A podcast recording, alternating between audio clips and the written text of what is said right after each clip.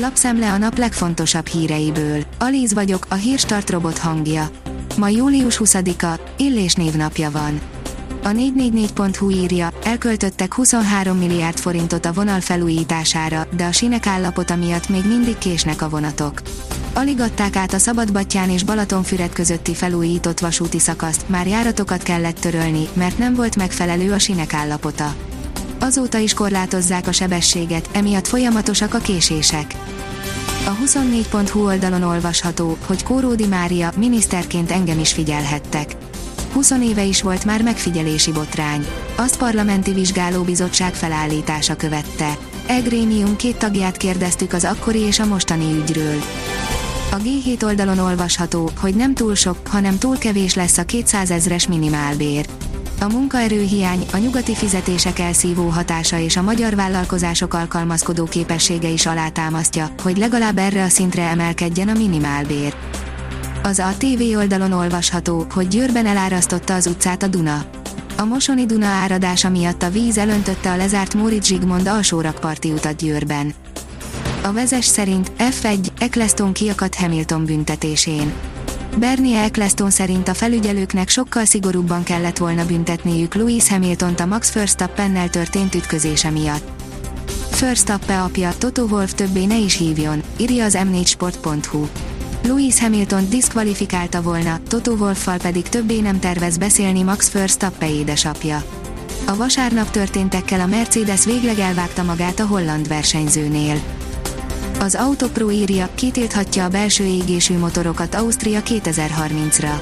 Egy tervezet szerint 2030 után belső égésű motorral szerelt személyautókat nem helyezhetnek forgalomba Ausztriában.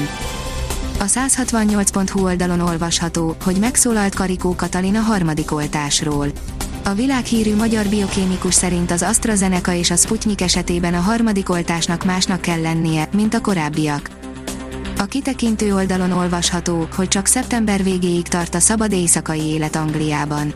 Angliában szeptember végétől csak azok látogathatják az éjszakai szórakozó helyeket és a nagyobb rendezvényhelyszíneket, akik igazolni tudják, hogy a koronavírus elleni oltás mindkét adagját megkapták, jelentette be hétfőn Boris Johnson brit miniszterelnök.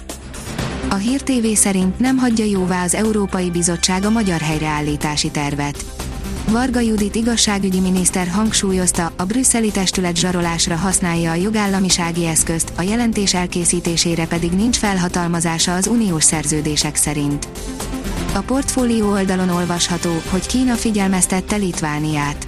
Kína finoman figyelmeztette Litvániát, hogy ne engedélyezze Tajvannak, hogy képviseletet nyisson Vilniusban, írja a Reuters. Megtalálták az eltűnt ugandai súlyemelőt Japánban, írja az Eurosport megtalálták az ugandai olimpiai csapattal Japánba érkezett súlyemelőt, aki pénteken tűnt el. Gyurta Dániel megosztotta első tapasztalatait a steril Tokiói olimpiáról, írja a 888.hu. Ha nem is pártai körülmények, de szigorú járványügyi intézkedések fogadták a hétvégén Tokióba érkezett Gyurta Dánielt. A Nemzetközi Olimpiai Bizottság tagja, London aranyérmes mellúszója úgy fogalmazott, félig meddig karanténban vannak a pénteken kezdődő nyári játékokra érkezők. A kiderül szerint még a héten visszatér a kánikula. A hét második felében napról napra erősödik a nappali felmelegedés. A csúcshőmérséklet egyre több helyen haladja meg ismét a 30 fokot. A Hírstart friss lapszemléjét hallotta.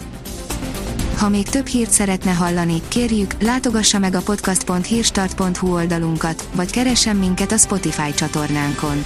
Az elhangzott hírek teljes terjedelemben elérhetőek weboldalunkon is. Ha weboldalunkon hallgat minket, az egyel korábbi adás lejátszása automatikusan elindul.